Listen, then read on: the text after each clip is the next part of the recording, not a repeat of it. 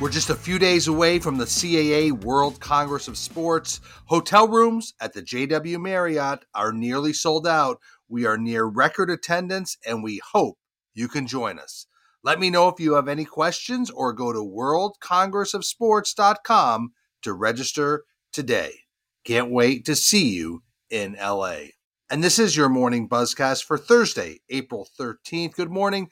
I'm Abe Madkour. Thanks for listening to the buzzcast.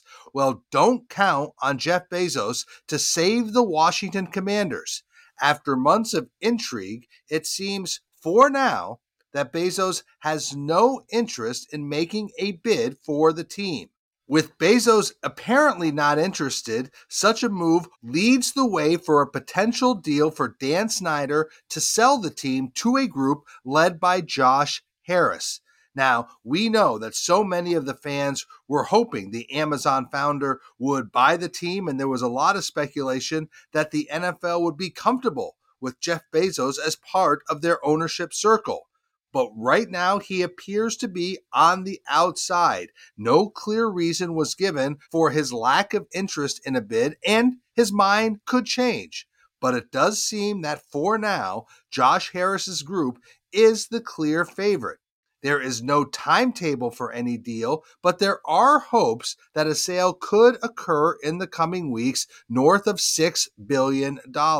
Now, Josh Harris, of course, owns the 76ers and the Devils and has put together a very strong group of investors. So the deal intrigue continues right now with apparently Jeff Bezos not interested in bidding for the Commanders.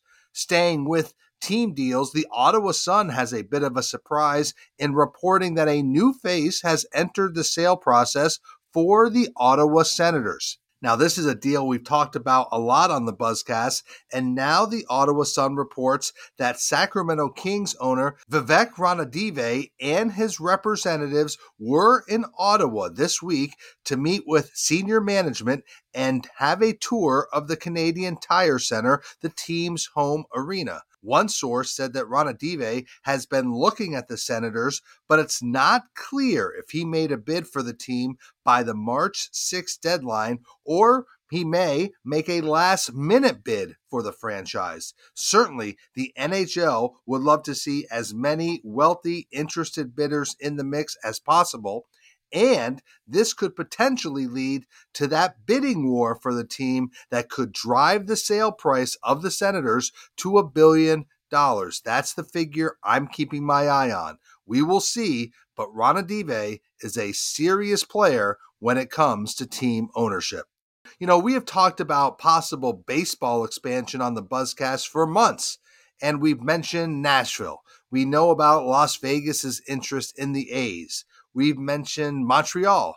Uh, we've mentioned Charlotte and Portland, Oregon. Well, a group in Salt Lake City, Utah is planning to pursue a Major League Baseball franchise in the coming years. Now, the group includes some real money, and it includes former Utah Jazz owner Gail Miller. So that's significant in its own right. Her colleague, Miller Company CEO Steve Starks, who of course led the Utah Jazz for years, touted the prospects of Salt Lake City, which he positioned as a major league city in the fastest growing state in the U.S. So he believes that's a very appealing proposition for any baseball expansion. So now Salt Lake City will be actively in the mix in any discussions regarding conversations about MLB expansion because officials at Major League Baseball in New York and the Utah group began discussions about a year ago. So, bottom line, put Salt Lake City in the mix as among those interested in baseball's expansion prospects. Let's shift to college basketball because more growth and exposure for women's basketball comes this fall as the University of South Carolina and Notre Dame will make history in November by playing the NCAA's first regular season basketball game in Paris. The game in France will mark the season opener for both teams, as well as the first game of the 23 24 NCAA basketball season. Now, details were scarce, including where they will play and, and the television outlet and ticket information, but just the fact that the women's game will represent the first regular season college basketball game to be played is notable. And secondly, to play in Paris, France, I think speaks volumes to the appeal and the growth of basketball, and of course, spreading basketball, spreading the game of basketball around the world. So, more details to come, but this is certainly a noteworthy occasion and a noteworthy game happening in November in Paris. We'll end the Buzzcast today with some very big personnel news in sports business. First, SBJ's John Ourand reports this morning that more change is coming to Twitter as it has lost its top sports executive as TJ Adeshola is stepping down as the head of global content partnerships. TJ Adeshola spent 10 years at Twitter, and a year ago he was promoted from heading up U.S. sports partnerships to running global content partnerships. So he had a big promotion just a year ago. Adeshola is very well regarded in the industry. He has a broad network. He was a member of SBJ's 2020 40 under 40 class. Adeshola says he plans to stay in the media business and said he hopes to work on several passion projects over the next few months. But there has been quite an exodus from Twitter as Adeshola leaves now.